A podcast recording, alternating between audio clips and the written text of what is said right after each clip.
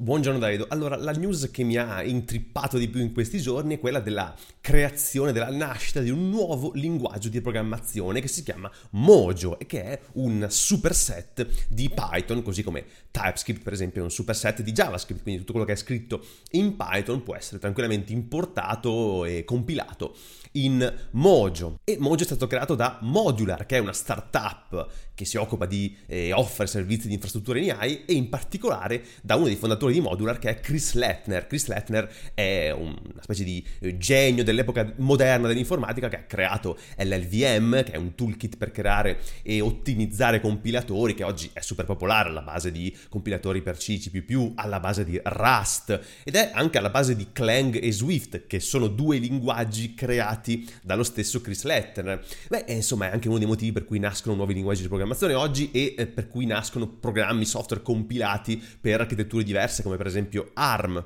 E non contento, Lettner ha poi creato MLIR, che è un un framework per avere infrastrutture di compilatori che poi servono per avere diversi livelli di astrazione, per targetizzare hardware diversi come CPU, GPU. Per esempio, questa roba è fondamentale per le IA, per andare a targetizzare le GPU, i tensor core. Insomma, questo per dire che eh, Lettner oggi, in realtà eh, qualche giorno fa, ha rivelato al mondo la sua ultima creazione, che è appunto Mojo. Quindi dicevamo, superset di Python va a indirizzare uno dei principali problemi di Python che è la velocità, le performance, perché oggi sapete che se non lo sapete ve lo dico io, eh, le parti di Python che vanno super veloci, che hanno bisogno di velocità, come per esempio appunto l'AIA, sono in realtà eh, in librerie scritte in linguaggi performanti come C, C++ e Rust. Per esempio una delle più popolari che è TensorFlow in realtà è praticamente scritta in C++. Quindi questo significa che un programmatore Python che vuole scrivere roba performante deve andare a importare o deve scriversi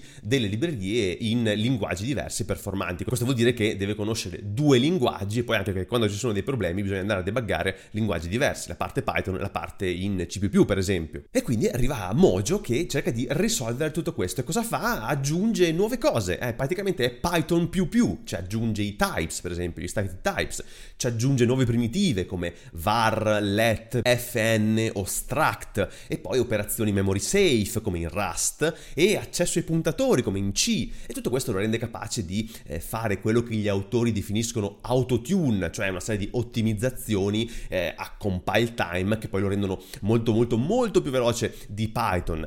E un altro beneficio è che da Mojo si ottiene un binario che è quindi facilmente eh, deployabile, spostabile da una macchina all'altra. E tutto questo appoggiandosi a MLIR, quindi alle infrastrutture di compilatori che già gli permette di sfruttare le capacità avanzate di hardware con IA, come per esempio i Tensor Core o le estensioni AMX. Quindi praticamente già di base importando uno script Python in Mojo si ottiene una velocità molto superiore. Poi se si va a rifattorizzare usando le strutture nuove, gli static types, fn, struct, eccetera, aumenta ancora ulteriormente la velocità dello script, la velocità dell'esecuzione del compilato. Se poi si attiva l'ottimizzazione automatica, l'autotune cosiddetto, si va proprio a livelli spaziali. Quindi lo potete provare? No, o meglio sì, ma dovete iscrivervi per andare a provare provare un playground che è praticamente uno Jupyter Notebook per provare eh, il linguaggio, però non è ancora ufficialmente rilasciato, non è completo, non è neanche open source, nel senso che non ha una licenza, non c'è il suo codice, il suo codice sorgente non è liberamente disponibile, non c'è nemmeno un package system al momento, però tutte queste cose arriveranno, dovrebbero arrivare.